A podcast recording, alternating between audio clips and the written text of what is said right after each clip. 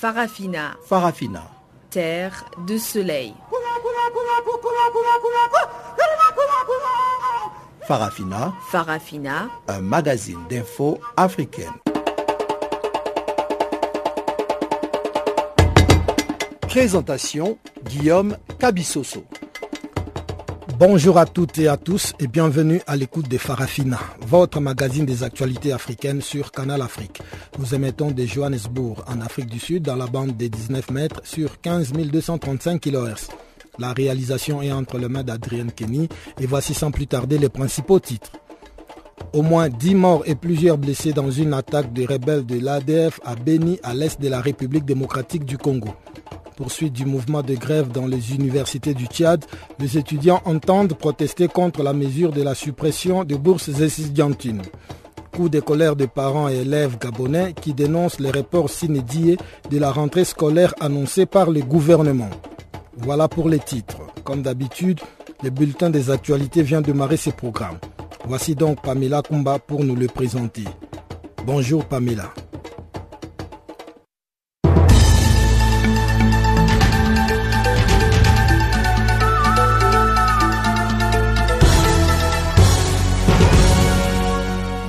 Bonjour à tous. Commençons ce bulletin par la visite d'Angela Merkel au Niger. La chancelière allemande a foulé le sol de Niamey, la capitale nigérienne, pour sa toute première visite dans le pays. Elle a été accueillie par le président nigérien Mahamadou Issoufou.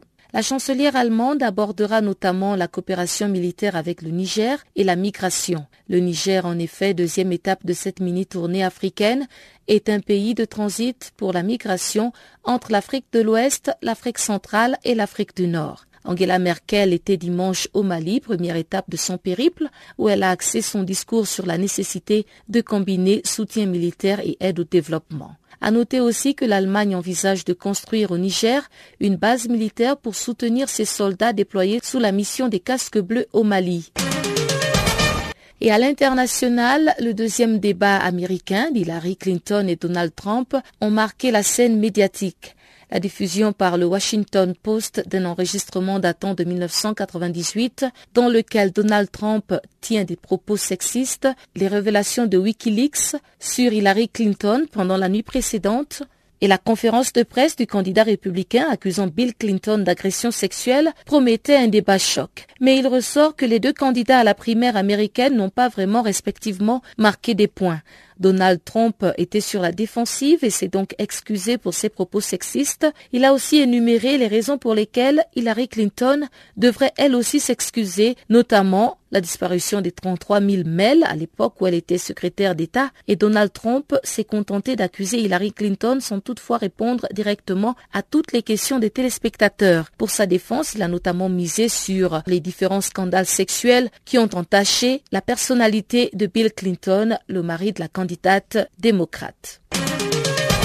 Et du côté de l'Afrique du Sud, des nouvelles violences ont encore caractérisé à Johannesburg l'université de Voet, où les autorités avaient programmé la reprise des cours ce lundi. C'était une reprise de très courte durée, perturbée par des violents affrontements entre des étudiants hostiles à l'augmentation des frais de scolarité aux forces de l'ordre. La police et des services de sécurité privés ont dû intervenir à coups de gaz lacrymogène, canons à eau et tirs à balles en caoutchouc pour déguerpir les manifestants qui avaient attaqué à jet de pierre leurs effectifs déployés devant le bâtiment historique du campus de Voet. Du côté de Stellenbosch, dans le sud-ouest du pays, la reprise des cours a aussi subi la même perturbation. En République démocratique du Congo, des nouveaux massacres des populations ont émaillé dans la localité de Beni. Dans le quartier Boakene à Beni, des présumés rebelles ougandais ADF Nalu auraient attaqué les villageois. Dans la nuit de dimanche à lundi, au moins 11 personnes ont été tuées, dont un militaire des FARDC, huit civils massacrés à la machette et deux rebelles. Il y avait aussi une école incendiée ainsi que plusieurs habitations selon le constat de la société civile. En Mauritanie, le dialogue national a reçu des foudres de l'opposition pendant le week-end écoulé. En effet, réagissant à l'annonce du porte-parole du gouvernement d'aborder l'épineuse question du troisième mandat présidentiel, l'opposition a rejeté en bloc ce point qui n'était pas à l'ordre du jour. Le Forum national pour la démocratie, qui boycotte le dialogue, partage aussi cette position. À noter que parmi les réformes constitutionnelles que propose l'Union pour la République, parti du président au pouvoir, figure notamment la modification du drapeau national ainsi que l'attribution de plus de pouvoir au président de la République dans les amendements des projets de loi. Au Mozambique, Jeremias Pondeka n'est plus. La Renamo, la résistance nationale du Mozambique, a affirmé dans un communiqué que le négociateur de l'opposition a été assassiné par des hommes armés non identifiés alors qu'il était sorti faire un footing samedi. Jeremias Pondeka, 55 ans, était un ancien député nommé par la Renamo pour participer au pourparlers de paix organisé depuis fin mai à Maputo, la capitale du Mozambique. État d'urgence en Éthiopie, c'est le décret pris par le gouvernement pour une durée de six mois, après plusieurs mois de troubles violents dans le pays. Le premier ministre éthiopien Haïlé Mariam Dessalegn a expliqué que son gouvernement n'allait pas bannir les libertés démocratiques garanties par la Constitution, mais les forces de sécurité estiment que la réalisation de leurs objectifs exige l'interdiction de certaines activités. L'Éthiopie est actuellement en proie à un mouvement dirigé par les communautés Oromo et Amara, un mouvement de contestation antigouvernementale sans précédent depuis 25 ans.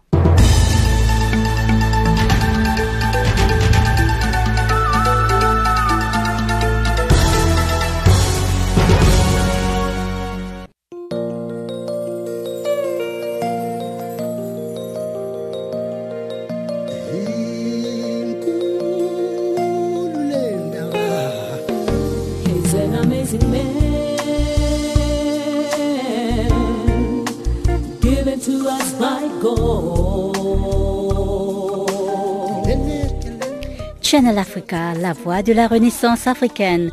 Écrivez-nous sur notre page Facebook Channel Africa. Faites-nous des tweets French Farafina ou bien Channel Africa 1.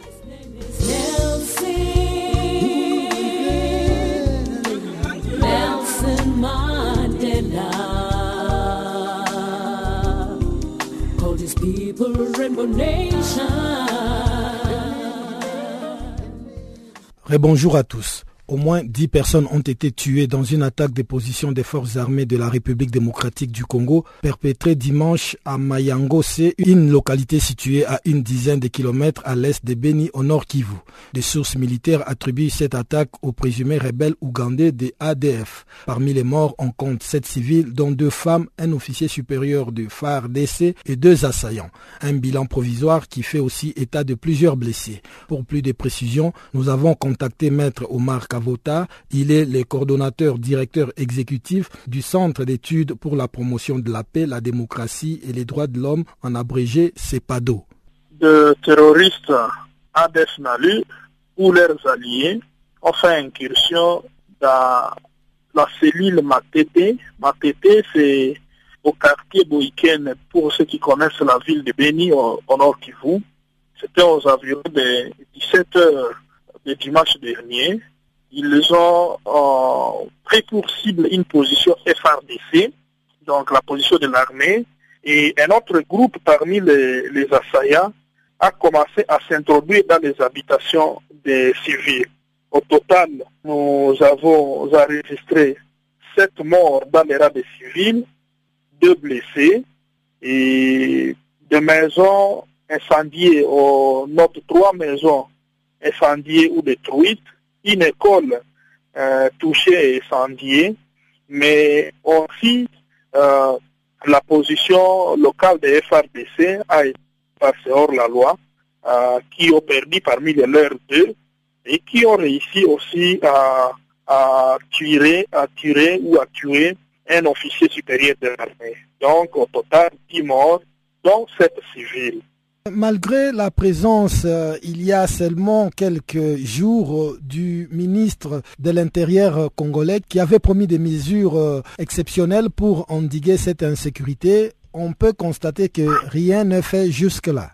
Il ne s'agit pas seulement d'une simple insécurité, mais il y a aussi cette réalité du terrorisme qui s'arracine parce que nous avons toujours, nous avons toujours à alerter le monde entier sur la présence d'un mouvement terroriste à Béni sous le label ADF Nalu qui prend à son sein des sujets de diverses nationalités. Nous avons parlé des Ougandais, des Kenyans, des Tanzaniens, des Somaliens, des Sud-Soudanais, des Rwandais, des Burundais, aussi des Congolais, mais qui sont unis par l'unité, donc qui sont regroupés par l'unité de foi, de l'unité de foi, donc euh, l'islamisme radical. Et au-delà de ces terroristes qui viennent dans cette zone, nous sommes aussi en train d'alerter les autorités au niveau du gouvernement central sur la probable rébellion locale qui est à la porte de la ville de Béni. Et donc, une rébellion locale qui serait aussi alliée à ces terroristes ADF. Ce qui redouble les dangers et à dépit du fait que le ministre national de l'Intérieur et de la Défense, voire le Premier ministre, est passé ici à Béni à promettre à la population le retour euh, euh, urgent de la paix de la sécurité. En tout cas, cela traîne à venir et la population est toujours plongée dans un désespoir au regard des massacres des civils qui est en train d'être enregistré et au fil, au jour les jours dans cette partie du pays. Et à l'heure actuelle, quelle atmosphère règne présentement à Beni? Quelle ambiance parmi la population civile? Il s'observe une paralysie totale des activités. Donc, d'abord, il faut noter que après le massacre des, civils dans les quartiers Boïken, les populations, ou mieux les habitants de ces quartiers Boïken, ainsi que euh, ceux de, du quartier voisin d'Engadi, vident leur quartier donc, euh, dans cette partie de la commune euh, Ouenzori. Ils vident leur quartier en direction du centre-ville ou un peu plus loin de la ville pour se rassurer qu'ils sont à l'abri du danger. Il s'observe donc tous ces mouvements de, population, de déplacement des populations. Il s'observe que la ville est pratiquement euh, presque euh, inerte, où il n'y a pas d'activité. Les commerces euh, sont pratiquement fermés, les boutiques, magasins ou les marchés sont pratiquement fermés. Et il s'observe que la population vit toujours l'anxiété et l'angoisse à la suite de ce qui est arrivé. Et donc, en attendant, il s'observe qu'il y a, il y a paralysie d'activité avant que l'on puisse procéder aussi à l'inhumation de ces personnes qui ont été tuées.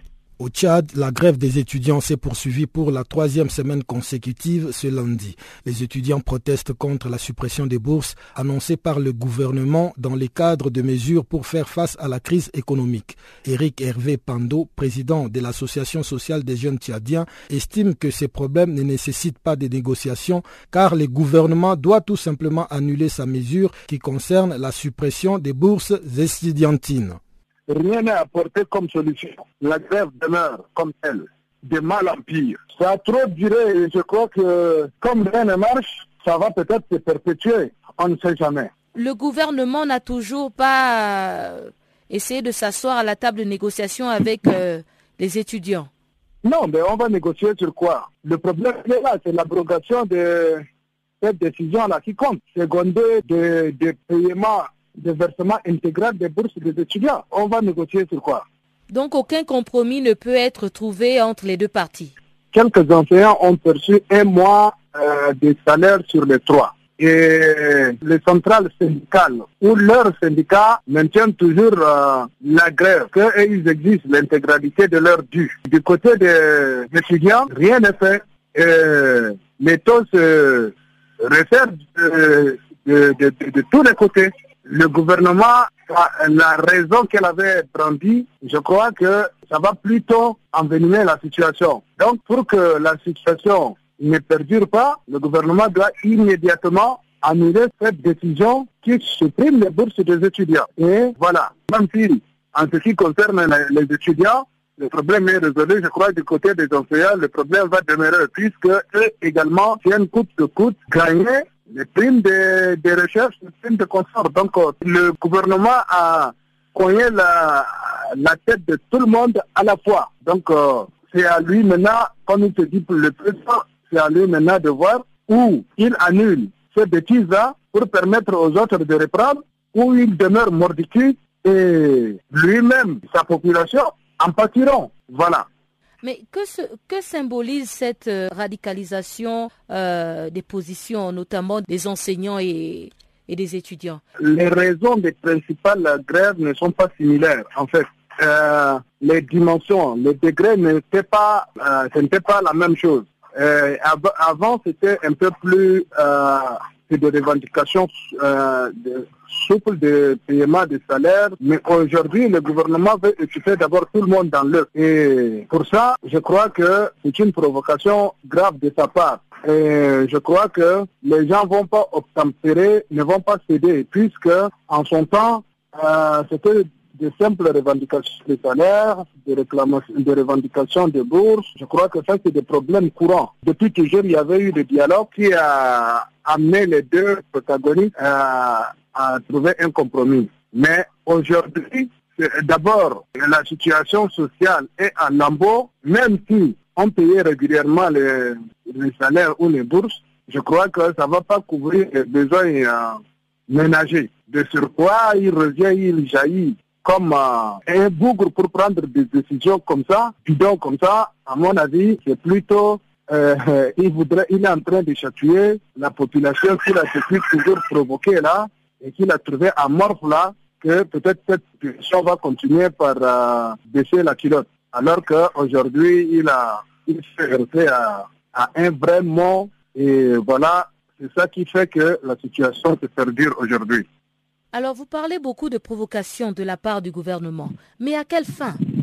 La suppression des bourses des étudiants, c'est une provocation. C'est pas un récent, c'est pas un cadeau. C'est instauré depuis depuis et les, fameux décideurs d'aujourd'hui, la même avaient bénéficié de ces bourses.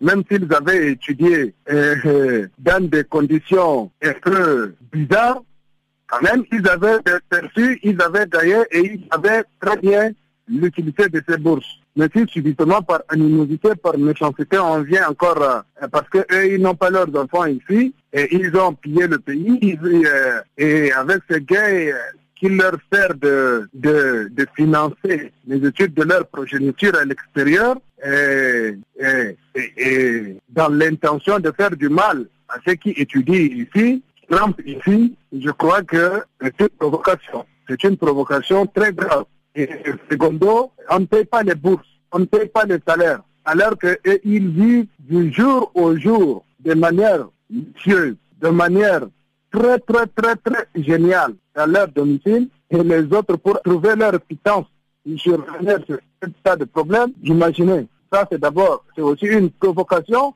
parce que tout leur, euh, leur opulence provient de, sous-sol gardien. Ils se sont enrichis de l'argent des contribuables.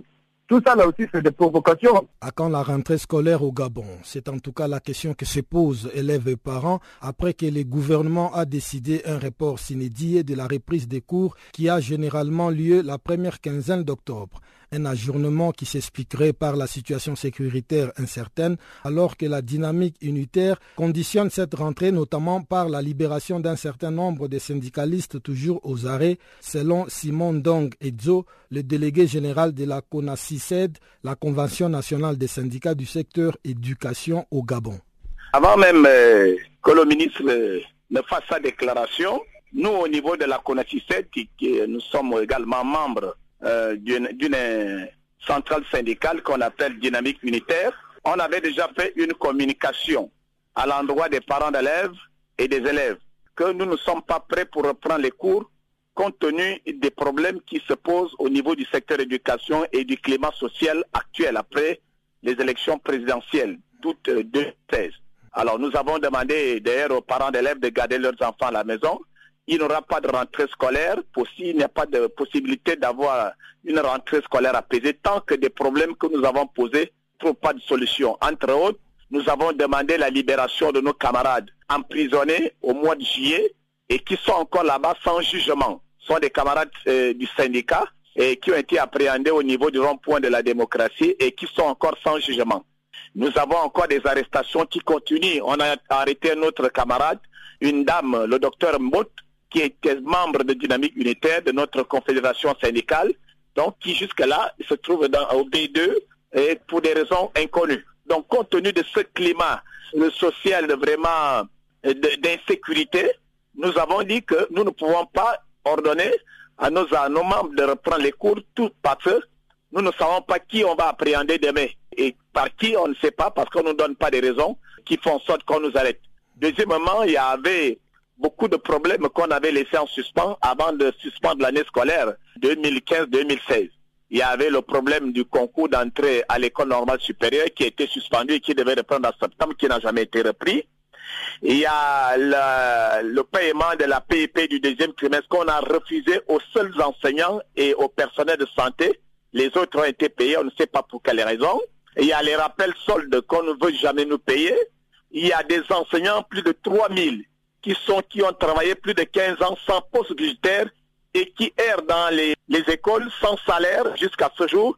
Il y a tout un tas de problèmes de, de des élèves admis au concours d'entrée en sixième qu'on n'arrive pas à caser parce qu'ils n'ont pas conçu des établissements.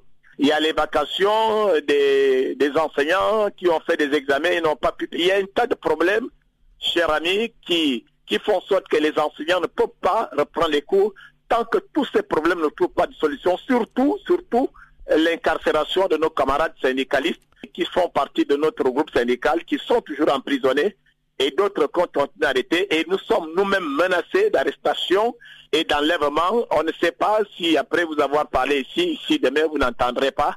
Euh, que j'ai été aussi enlevé. Est-ce que pour mettre un terme à cette situation, le gouvernement n'a-t-il pas engagé des concertations, des conciliabules avec vous pour permettre la reprise très prochaine de la rentrée scolaire au Gabon? Je peux d'abord vous dire que euh, je ne sais pas si c'est leur premier souci au jour d'aujourd'hui, puisqu'ils sont encore dans les turpitudes d'élection, euh, les passations de service, je ne sais pas ce qu'ils pensent. Et pourtant, en même temps, ils, n'ont pas la tête dans les conciliabules, dans les concertations, mais ils lancent quand même qui a rentré scolaire. Et quand eux-mêmes ont vu que tous ces désordres-là qu'ils ont eu à, à occasionner, et la rentrée ne peut pas être saine, sereine, c'est la raison euh, principale qui leur a poussé à repousser également la rentrée scolaire. Bon, de toute façon, je ne suis pas dans leur tête, mais je pense que si ça aurait été vraiment des, responsables qui avaient soif d'organiser une rentrée apaisée, c'était la, première chose à organiser, c'est-à-dire appeler les partenaires sociaux et les demander euh, de se retrouver. Bon, malheureusement, pour l'instant, ce n'est ni leur préoccupation, c'est les menaces. Je vous assure, c'est des menaces. Tous les leaders syndicaux euh, au Gabon sont menacés, hein, je vous assure menacés, et nous n'avons pas vraiment d'inquiétude dans notre pays après les élections. On ne sait pas ce que le lendemain vous réserve. C'est la psychose qu'on vit au Gabon maintenant, c'est cette grande psychose, et je pense que tant que les, les choses n'auront pas en ordre, parce que les, les, nous avons toujours le même quadrillement des forces de sécurité, ils sont partout, ils circulent partout, ils, vous les voyez postés dans tous les recoins de la ville. C'est pas pour la sécurité du citoyen, mais peut-être pour opérer un certain nombre de d'enlèvements, je ne sais pas. Bon, donc nous sommes dans cette situation vraiment euh, incertaine. Je pense que c'est pour toutes ces raisons euh, que le ministre a vu que aucune sérénité n'est accordée, n'est avec nous. Donc, euh, il vaut mieux renvoyer à nouveau la rentrée scolaire à une date ultérieure. La Ligue des masses, parti sénégalais d'opposition, dénonce vigoureusement l'illégalité de l'assignation à résidence de son président. Abdoul Mbaye a été assigné à résidence dans le cadre d'une affaire d'ordre privé, selon Tchèque Sidi Diop, le secrétaire général du parti, qui évoque la répression et un éventuel complot d'élimination du potentiel futur président du Sénégal. Macky encore une fois de plus, dans sa logique de réprimer ses opposants, voyant Abdoul Mbaye en train de grimper dans les sondages, et tout le monde sait que s'il y a une élection présidentielle au Sénégal, Abdoul Mbaye allait rafler cette élection-là au premier tour, ils se sont dit, on va le bloquer. Ils ont commencé d'abord par la nationalité, en disant que tout candidat à l'élection présidentielle devait être exclusivement sénégalais. Ils ont dit que Abdoul avait la nationalité française, et c'est vrai, Abdoul a eu la nationalité française de par sa mère, qui est métisse guinéenne, je crois, française. Donc c'est pas une nationalité qu'il est allé chercher, mais qu'il a hérité. Ils se sont dit, on va en pour les liquider tous. Karim Wad, Abdoul Mbaye, et ma, le maire de Dakar, ils ont tous des nationalités françaises.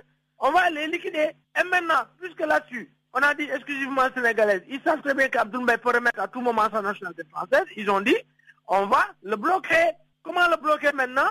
On va essayer de lui trouver de lui inventer des greffes. On va lui inventer des greffes pour pouvoir au moins le bloquer de telle sorte que même si on le condamne, il ne pourra pas être candidat. C'est ça le vrai fond du problème. C'est ça le fond du problème. Ils ont voulu le, bloquer et voilà, Abdoul Mbaye, ils ont confisqué son passeport. Ils lui ont dit que maintenant, pour une affaire privée, hein, encore une fois je vous dis, c'est une affaire privée, divorce entre X, Y, un homme, une femme qui sont mariés pendant 33 ans. Ils ont dit que voilà, euh, Abdoul Mbaye ne sortira pas du territoire. Il faut que maintenant qu'il demande euh, la permission. Et maintenant, lorsque Abdoul Mbaye a demandé la permission pour faire un séjour à l'étranger, parce qu'ils l'ont bloqué pendant un mois, deux mois, Abdoul Mbaye est venu, ils ont vu les accueils de masse. Toute la diaspora était derrière Abdoul Mbaye. Et sans oublier les lobbies, comme ils ont peur des lobbies, les lobbies qui ont accompagné Macky Sall au pouvoir, ils ont peur que ces lobbies-là rallient Abdoul Mbaye. Ils se sont dit, attention, ce monsieur est sorti, il a massifié, hein, ce monsieur-là, il y a eu beaucoup de foule derrière lui, on va le bloquer une deuxième fois. Ils se sont levés, ils l'ont rebloqué. C'est ce que moi j'appelle une séquestration à domicile. C'est ça le problème. On a un régime qui réprime. Et voilà. Et c'est ce qui s'est passé à Mais c'est un cas patent. Je le regrette. Franchement, je le regrette. Mais comment ça se fait que le président Macky Sall, qui est quand même euh, euh, très assis dans la politique, il est peut-être plus ancien qu'Abdoul Mbaye dans la politique? Bon, je connais pas bien le parcours d'Abdoul Mbaye, mais de ce que je peux voir ou bien lire dans les journaux, euh, Macky Sall est beaucoup plus ancien que lui dans la, politique. Pourquoi est-ce qu'il s'inquiète d'une personne qui est fraîchement arrivée et pourquoi s'acharner sur cette personne? Oui, mais vous savez, comme je l'ai dit, il y a une montée en Mbaye. Ce serait vous, on allait vous trouver des greffes. Et c'est ce qu'ils ont fait. Ils ont vu qu'Abdoul Mbaye était en train de grimper qu'Abdoul était en train de massifier et qu'il y avait un engouement autour de la candidature d'Abdoul parce que le connaissant comme étant redresseur d'économie, et lorsqu'il est passé à la primature, il a laissé des traces, ils se sont dit que ce monsieur-là, il risque de nous créer des problèmes. Donc il faut trouver n'importe quel... Euh, il faut même inventer s'il le faut, il faut inventer des greffes, le lui coller pour pouvoir le bloquer. C'est-à-dire qu'ils ont peur. La preuve, il devait y avoir une élection en 2017. Ils savaient bien qu'Abdoul était candidat. Ils ont repoussé Or, Macky Sall s'était engagé ouvertement devant Nicolas Sarkozy, devant Obama, devant le peuple sénégalais, qui allait, organiser une élection présidentielle 2007. Il l'a pas fait. C'est qu'Abdoul Mbaye est en train de gêner. Parce qu'il y a un engouement indéfectible un engouement des Sénégalais autour de la candidature d'Abdoul. La candidature d'Abdoul est une demande sociale. Et ils le savent très bien. Et chaque jour que, Dieu fait, les gens sont en train de relier Abdoul. Chaque jour que Dieu fait, Abdoul reçoit le matin à partir de 6h du matin jusqu'à 22h des délégations qui coûtent partout à travers le monde. Et eux, ils le savent, parce qu'ils ont les renseignements généraux. Je vous dis encore une fois, puisque ce sont les opposants qui sont oppressés. Hier seulement, il y a eu le siège de Idrissa Seck, le président de Parti Zoumi, qui a été saccagé par les nervis de l'affaire. Je ne vois pas un seul opposant qui n'est pas inquiété. Moi-même qui vous dis, je suis inquiété. Parce qu'il s'est dit que l'erreur qu'a fait Ablaï en me donnant le pouvoir pour que j'enferme son fils, moi je ne le ferai pas. Mais tout le monde sait que Macky Sall appartient au passé, ça on le sait. L'avenir c'est Abdoul. Euh, juridiquement parlant, est-ce qu'il y a une action qui peut être euh, menée afin d'annuler cette assignation à résidence? Bien sûr, on est en train de se concerter avec nos avocats, mais, euh, d'ailleurs même ça n'a pas de sens. Abdoul Mbaye a des biens qui sont au Sénégal. Ces biens-là ne sont pas litigieux. Ces biens-là sont en voie de liquidation. La femme, elle est enseignante à l'université, elle professe dans des cliniques. Elle a ses biens personnels. Abdoul a ses biens personnels. Donc le juge doit procéder à la liquidation des biens. Mais d'ailleurs même c'est pas cohérent. Il ne peut pas avoir ses biens au Sénégal et quitter le Sénégal et partir. Des biens qui sont litigieux. D'après le juge, sont des biens qui sont litigieux. Et vous voulez qu'il s'enfuit. Mais où est-ce qu'il va partir? Abdoul n'a pas de biens dans le monde. Tous les biens que possède Abdoul Mbaye se trouvent au Sénégal. Mais quand même, on ne peut pas dire que cette personne-là va fuir et laisser les biens.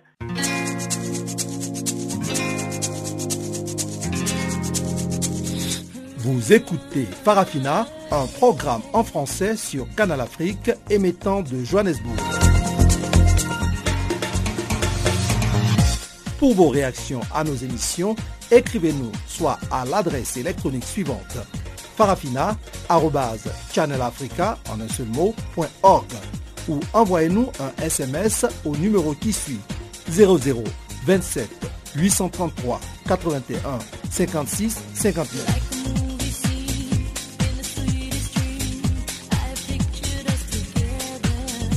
Notre adresse électronique farafina.channelafrica en un seul ou par SMS 0027 833 81 56 59.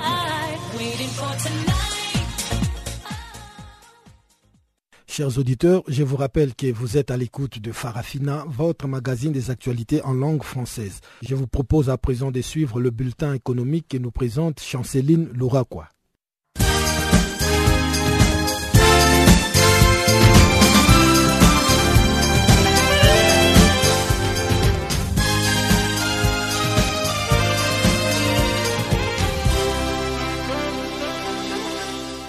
Amis auditeurs de Channel Africa, bonjour. Nous ouvrons ce bulletin avec les prix Nobel d'économie qui a été attribué ce lundi 10 octobre 2016 à l'américano-britannique Oliver Hart et au finlandais Holmstrom.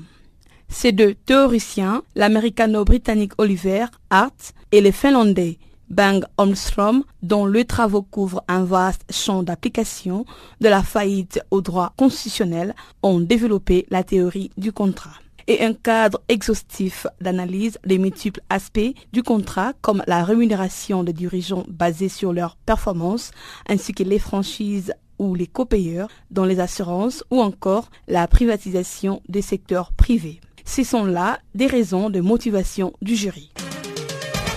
Au Sénégal, la Banque arabe pour le développement économique en Afrique, Badea en sigle, a signé le week-end un accord de 15 millions de dollars avec la Banque ouest africaine de développement, BOAD en sigle. C'est en marge des réunions annuelles de la Banque mondiale et du Fonds monétaire international que cet accord a été pris en considération. Ces prêts visent à promouvoir les échanges commerciaux entre le pays arabe et les pays africains. Autrement dit, les pays membres de l'Union économique et monétaire ouest africaine afin de contribuer au développement durable en Afrique. Notons que le dit accord a été signé en présence du directeur général de la BADEA, le Dr Sidi Ould Ta, et du président de la board, Christian Adoveland. Le capital investisseur ouest-africain a réalisé le week-end une nouvelle sortie d'investissement en Côte d'Ivoire. Dirigé par Noël Yao Eklo, Coris Management cède officiellement sa participation à Bridge Bank Group Côte d'Ivoire. Jusque-là, les montants de cette session n'ont pas été publiés. Actuellement, le capital investisseur a récolté environ trois fois sa mise initiale pour un taux de rendement d'Internet légèrement supérieur à 20%.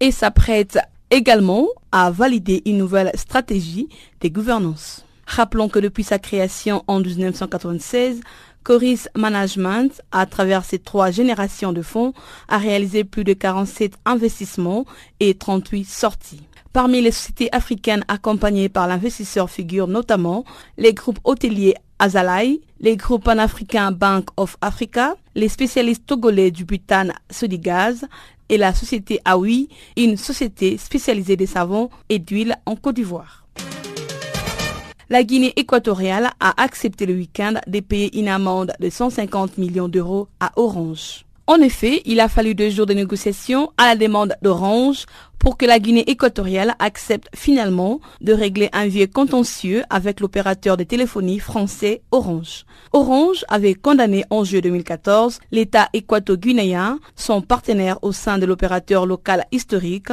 par le tribunal arbitral de la Chambre des commerces et d'industrie de Paris. Les coûts de l'amende avaient alors été fixés à 132 millions d'euros auxquels devaient s'ajouter des intérêts. Et la raison de cette amende était due à l'impossibilité pour le groupe français qui possédait 40% de l'opérateur aux côtés des Malabo d'exercer les droits des sorties, pourtant négociés en 2011, au moment où le gouvernement a repris les rênes de l'entreprise. L'État togolais a lancé le week-end un appel à manifestation d'intérêt pour l'octroi de deux licences à des fournisseurs d'accès à l'Internet. Cet appel fait suite à l'annonce faite à la fin du mois d'août dernier de l'attribution prochaine des trois nouvelles licences. En effet, dans sa vision de développement du secteur de l'économie numérique, les Togo portent une attention particulière au développement du marché de l'Internet et ambitionne de faire passer l'accès au haut débit d'un statut de produit de luxe à celui de biens de grande consommation. D'après la source, le service visé recouvre le service d'accès au niveau international et national la fourniture de liaisons, la fourniture d'adresses IP, la fourniture de services Internet, la location d'infrastructures, les services d'accès à travers des hotspots, Wi-Fi, ainsi que des services à valeur ajoutée. À noter que le ministère du tutelle a initié des projets devant faciliter l'amélioration de l'accessibilité et de la qualité de la connexion Internet au Togo. Entre autres, la construction d'un data center la mise en place d'un point d'échange Internet, la construction d'un réseau de fibres optiques de 140 km reliant plus de 450 structures.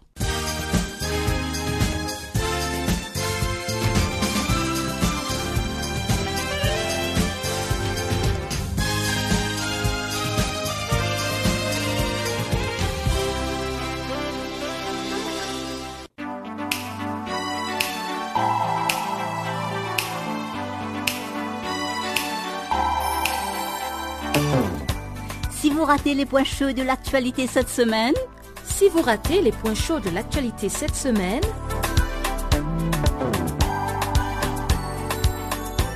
eh bien, sans plus tarder, suivez la revue des actualités de la semaine sur Channel Africa, la voix de la Renaissance africaine.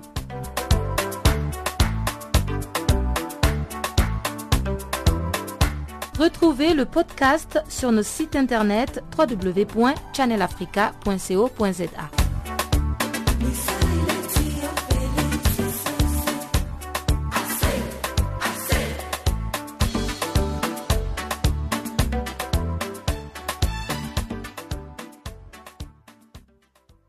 Rendons-nous maintenant au Nigeria où des juges ont été arrêtés et des centaines de milliers de dollars saisis lors d'une série d'opérations anticorruption visant des magistrats de haut rang menés par la police secrète du Nigeria. Des opérations sévèrement condamnées dimanche par le barreau et des militants des droits de l'homme qui les qualifient d'illégales. Ils sont au total sept juges à être arrêtés samedi et l'enquête porte sur un total de 15 juges soupçonnés d'avoir touché des pots de vin selon une source proche des services de sécurité. Le barreau du Nigeria a dénoncé ces raids dont les styles rappellent les Gestapo. Je tiens à souligner que nous ne sommes pas dans un état militaire, a protesté son représentant Aboubakar Mahmoud lors d'une conférence de presse. Dans un communiqué, les autorités fédérales ont indiqué avoir saisi 800 000 dollars lors des descentes au domicile des magistrats à travers tout le pays, des arrestations basées sur des allégations de corruption et des fautes professionnelles de la part de certains juges. Les fouilles ont permis de découvrir une fortune en liquide, en devises multiples, locales et internationales, ainsi que des biens immobiliers d'une valeur de plusieurs millions de niara et des documents compromettants pour ces juges, a indiqué le département des services d'État dans un communiqué.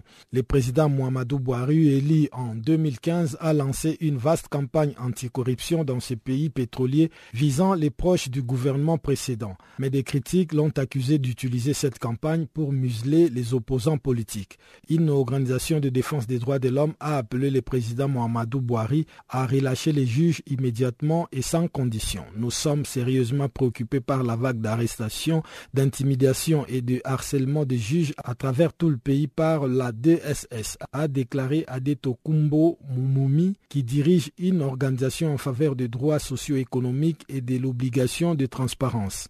Si nous soutenons les efforts du gouvernement pour éradiquer la corruption judiciaire, nous ne pouvons pas accepter des stratégies anticorruption et des méthodes qui sapent clairement l'état des droits, l'autorité, l'intégrité et l'indépendance du pouvoir judiciaire, a-t-il ajouté. Le porte-parole du président Mouamarou Bouhari, Garba Cheou, a défendu dimanche soir ces opérations. Le président Bouhari reste un démocrate en mots et en actes et il ne prendra aucune mesure qui viole la Constitution. A-t-il assuré dans un communiqué affirmant que la présidence a reçu l'assurance du DSS que tout a été fait dans le cadre de la loi. Le gouvernement éthiopien a déclaré l'état d'urgence dimanche après plusieurs mois de violents troubles dans le pays qui ont fait plusieurs morts et causé d'importants dommages au pays. C'est le premier ministre éthiopien Haile Mariam Desalegn qui l'a annoncé en personne après un conseil des ministres consacré à la situation que traverse son pays. Chanceline Louraquois s'est penchée sur ces dossiers. L'entrée en vigueur de l'état d'urgence marque un durcissement du gouvernement face au mouvement des contestations qui traversent l'Éthiopie depuis la fin de l'année dernière, réprimé par l'État au prix des centaines de morts selon des organisations de défense des droits de l'homme. L'Éthiopie est actuellement en proie à un mouvement des contestations anti-gouvernementales sans précédent depuis 25 ans mené par les communautés Oromo et Amara, majoritaires dans les pays qui s'estiment marginalisés par le gouvernement. Jeudi et vendredi, des complexes touristiques et des usines dans les centres et l'ouest ont été incendiés au cours de nouveaux incidents dirigés contre les gouvernements et les intérêts. Au moins 11 entreprises, parmi lesquelles des usines, des textiles et des plastiques ont également été incendiées au cours des derniers jours, ainsi qu'une soixantaine de véhicules dans la seule zone industrielle des Sebeta, à l'ouest d'Addis Abeba, selon la radio gouvernementale Fana, qui a attribué ces incidents à des forces belliqueuses. Mardi, une ferme fruitière néerlandaise, Africa Juice, avait également été saccagée dans la vallée de Lawash, dans le sud-est du pays. Ces nouvelles violences font suite à la mort de plus de 50 personnes dans une bousculade provoquée par des tirs de gaz lacrymogènes de la part de la police dimanche au cours du festival religieux Oromo Irecha à Bishoftu, à environ 50 km au sud-est d'Addis Abeba. La multiplication des incidents et des manifestations pousse certains investisseurs à s'interroger sur leur présence en Éthiopie. La compagnie néerlandaise Esmeralda Farms, dont la ferme horticole a été attaquée les mois derniers en région Amara Nord, près des Bahir Dar, a depuis annoncé qu'elle s'est retirée du pays. Une ressortissante américaine avait été tuée mardi près d'Addis Abeba, victime d'un jeu de pierres lorsque le véhicule dans lequel elle circulait a été pris pour cible par des manifestants. La jeune femme de 31 ans était une chercheuse en biologie de l'université californienne de Davis aux États-Unis. Les réseaux internet mobiles est par ailleurs régulièrement coupé par les autorités pour empêcher la diffusion d'appels à manifester. Il est en particulier hors service en région Omoro depuis des mois. L'Éthiopie est actuellement en proie à un mouvement de contestation anti-gouvernementale sans précédent depuis 25 ans qui a commencé en région Oromo au mois de novembre 2015, s'est étendu depuis l'été à la région Amara située dans le nord et dont la répression a déjà fait plusieurs centaines de victimes. Restons toujours en Éthiopie où l'une des plus importantes campagnes de distribution des semences est sur le point de s'achever dans ces pays. Une campagne qui va permettre la distribution de plus de 2000 tonnes de semences à quelques 1,7 million de ménages victimes de l'insécurité alimentaire à travers les six principales régions du pays. Une initiative menée par le FAO, les organisations non gouvernementales et d'autres agences humanitaires et dont l'objectif est d'aider les agriculteurs à faire face à une terrible sécheresse provoquée par le phénomène El Niño. Au micro de Muriel Sarr, Pierre Vautier, fonctionnaire chargé de la réponse d'urgence en Éthiopie, nous dit ici en quoi consiste cette initiative et pourquoi a-t-elle été menée seulement maintenant. Alors cette initiative en fait est en réponse à la sécheresse qui est apparue due au phénomène El Niño en 2015 en Éthiopie. Plusieurs saisons agricoles ont été ratées faute de pluie dans toutes les régions de l'Éthiopie. Il faut savoir que l'Éthiopie donc vit essentiellement de l'agriculture, en tout cas c'est une grosse partie de la génération de revenus euh, en Éthiopie et ça touche près de 70 à 80% de la population. L'ensemble du pays a été affecté par cette sécheresse-là. Les conséquences ont été très sévères et évidemment de gros programmes d'aide alimentaire ont été mis en œuvre afin de pouvoir faire survivre les habitants mais aussi protéger contre la malnutrition et les déplacements massifs. En parallèle, avec le retour des pluies en 2016 et en particulier pour la saison mai qui a débuté donc euh, à partir de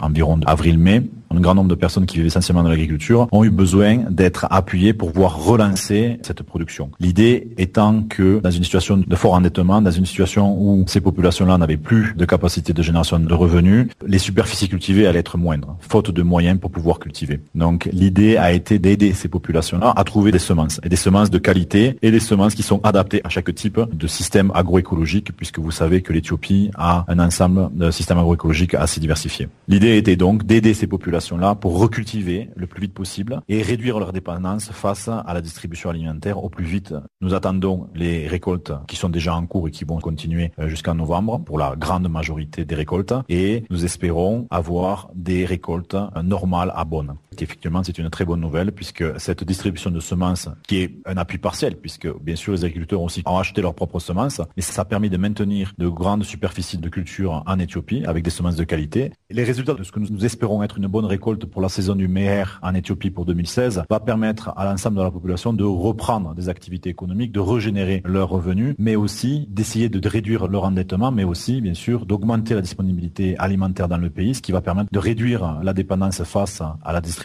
alimentaire, donc de permettre aux humanitaires de baisser les distributions alimentaires pour compenser donc le déficit. Et ça va permettre, bien sûr, de redonner un coup de fouet à l'économie éthiopienne pour pouvoir, disons, attaquer en 2017 sur un meilleur jour. Comment les ménages pourraient-ils bénéficier des semences qui leur ont été distribuées? Les agriculteurs se sont retrouvés face à une situation euh, difficile en début d'année puisque après plusieurs saisons agricoles ratées, évidemment, ils n'ont plus les ressources pour pouvoir se procurer la totalité des semences dont ils ont besoin. Et bien sûr, d'autres frais sont à envisager, bien sûr, quand on fait de la production agricole, en particulier la main d'œuvre, mais aussi les équipements, euh, fertilisants quand c'est nécessaire et euh, un certain nombre d'autres inputs pour l'agriculture. Et bien sûr, les semences étant le cœur de la production, il était important de garantir au moins à tout le monde d'avoir suffisamment de semences pour planter l'ensemble des superficies nécessaires. Et donc, ces semences ont été utilisées. D'après nos évaluations sur le terrain, nous avons fait donc une, évaluation post-distribution pour interroger une partie des bénéficiaires pour savoir comment ils avaient utilisé les semences. Il en ressort que en fait la totalité des semences a pratiquement été utilisée pour cette saison agricole. Ils ont considéré que les semences que nous avions proposées étaient des semences qui leur correspondaient, c'est-à-dire des semences de, choix. Et pour la quantité, évidemment, toujours insuffisant puisqu'effectivement ils auraient souhaité en avoir plus, mais évidemment il fallait couvrir le maximum de la population, donc il a fallu qu'on limite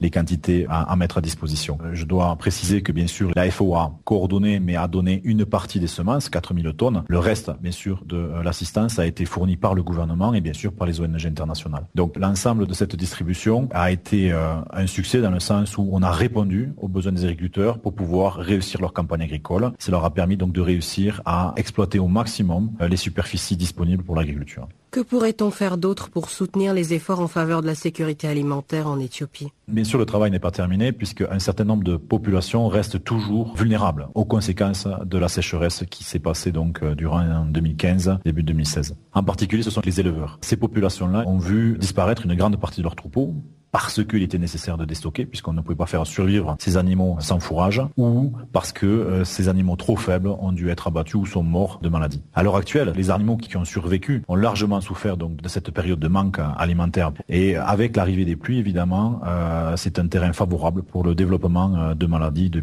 aussi. On se retrouve donc dans une situation où les animaux doivent être protégés. Les animaux qui ont pu survivre restent toujours marqués par la sécheresse. Donc l'une des priorités pour le moment, c'est de protéger ce cheptel qui bénéficie maintenant de zones de pâturage plus étendues. Une des premières activités, c'est vraiment de faire les campagnes de vaccination nécessaires pour pouvoir protéger ce cheptel et en particulier avancer dans le déparasitage. Donc c'est des activités que nous allons mener avec le gouvernement et les ONG sur le terrain. D'autres activités sont à mener, mais les activités les plus importantes maintenant, c'est d'ores et déjà commencer à réfléchir à des activités de résilience et renforcer les initiatives qui sont déjà en cours. En Éthiopie, bien sûr, un nombre de programmes sont déjà en cours euh, en termes de renforcement de la résilience des populations vulnérables à la sécheresse et aux inondations. Mais il est important aussi de pouvoir renforcer ces activités-là, pouvoir renforcer les aspects qui sont les plus essentiels.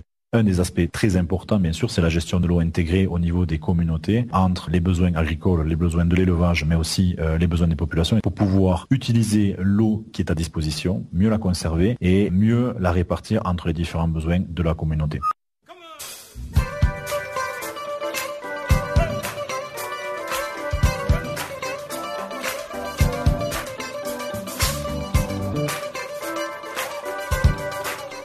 Farafina, votre rendez-vous hebdomadaire sur Channel Africa, la radio panafricaine. Farafina, votre programme des actualités en langue française sur Channel Africa.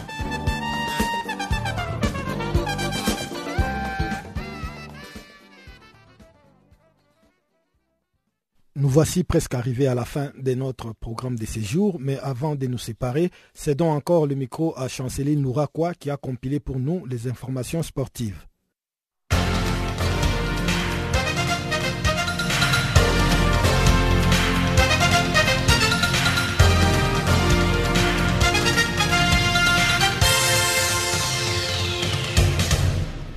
Bonjour, nous ouvrons notre bulletin des sports avec les nouvelles de la première journée des éliminatoires du Mondial 2018. La première journée des éliminatoires de la Coupe du Monde 2018 s'est ouverte le week-end par le match du Ghana contre l'Ouganda du groupe E qui s'est achevé sur un match nul vierge. Dans cette même poule, les Congo-Brazzaville avaient accueilli l'Égypte. Les Pharaons se sont imposés de buts à 1 au Congo-Brazzaville.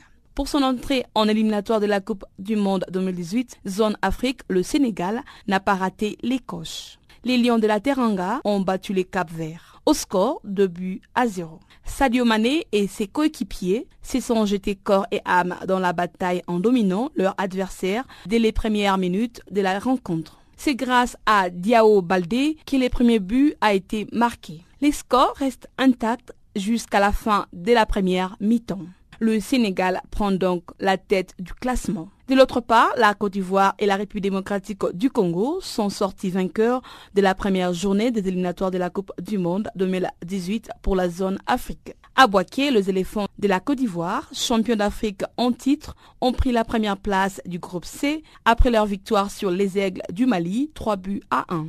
Dans la même poule, le Gabon a été tenu en échec par le Maroc et la partie s'étant terminée par un nul vierge. La défense marocaine a été prise au dépourvu à deux reprises par l'Emina dans le groupe A. La République démocratique du Congo a battu la Libye à Kinshasa.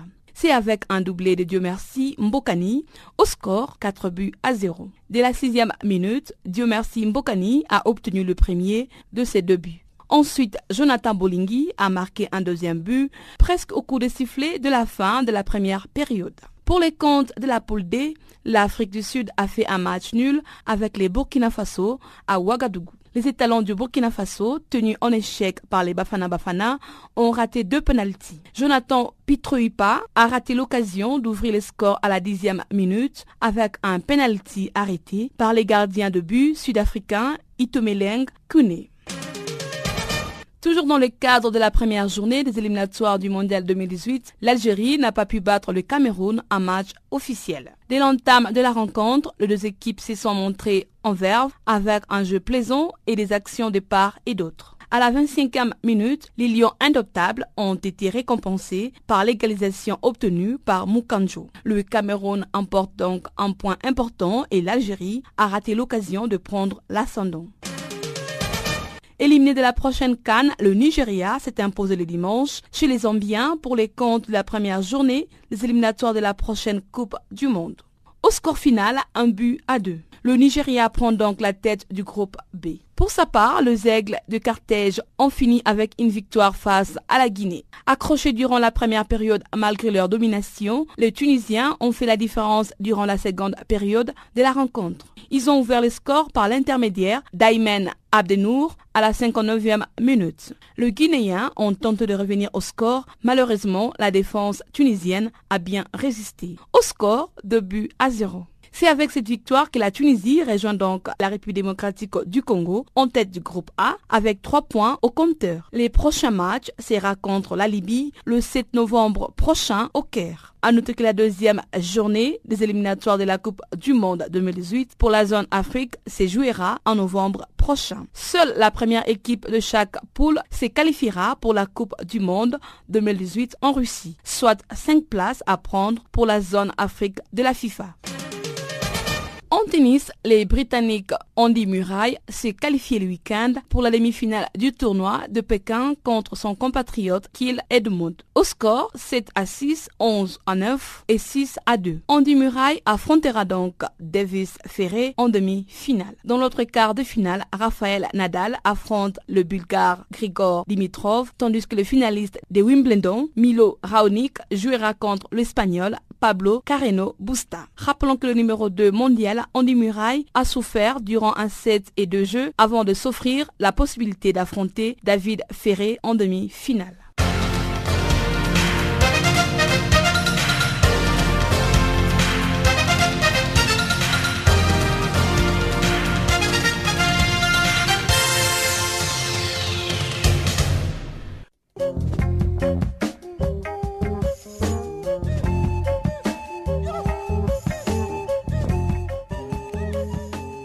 Ainsi s'achève, mesdames, mesdemoiselles et messieurs, cette édition du magazine des actualités sur Canal Afrique.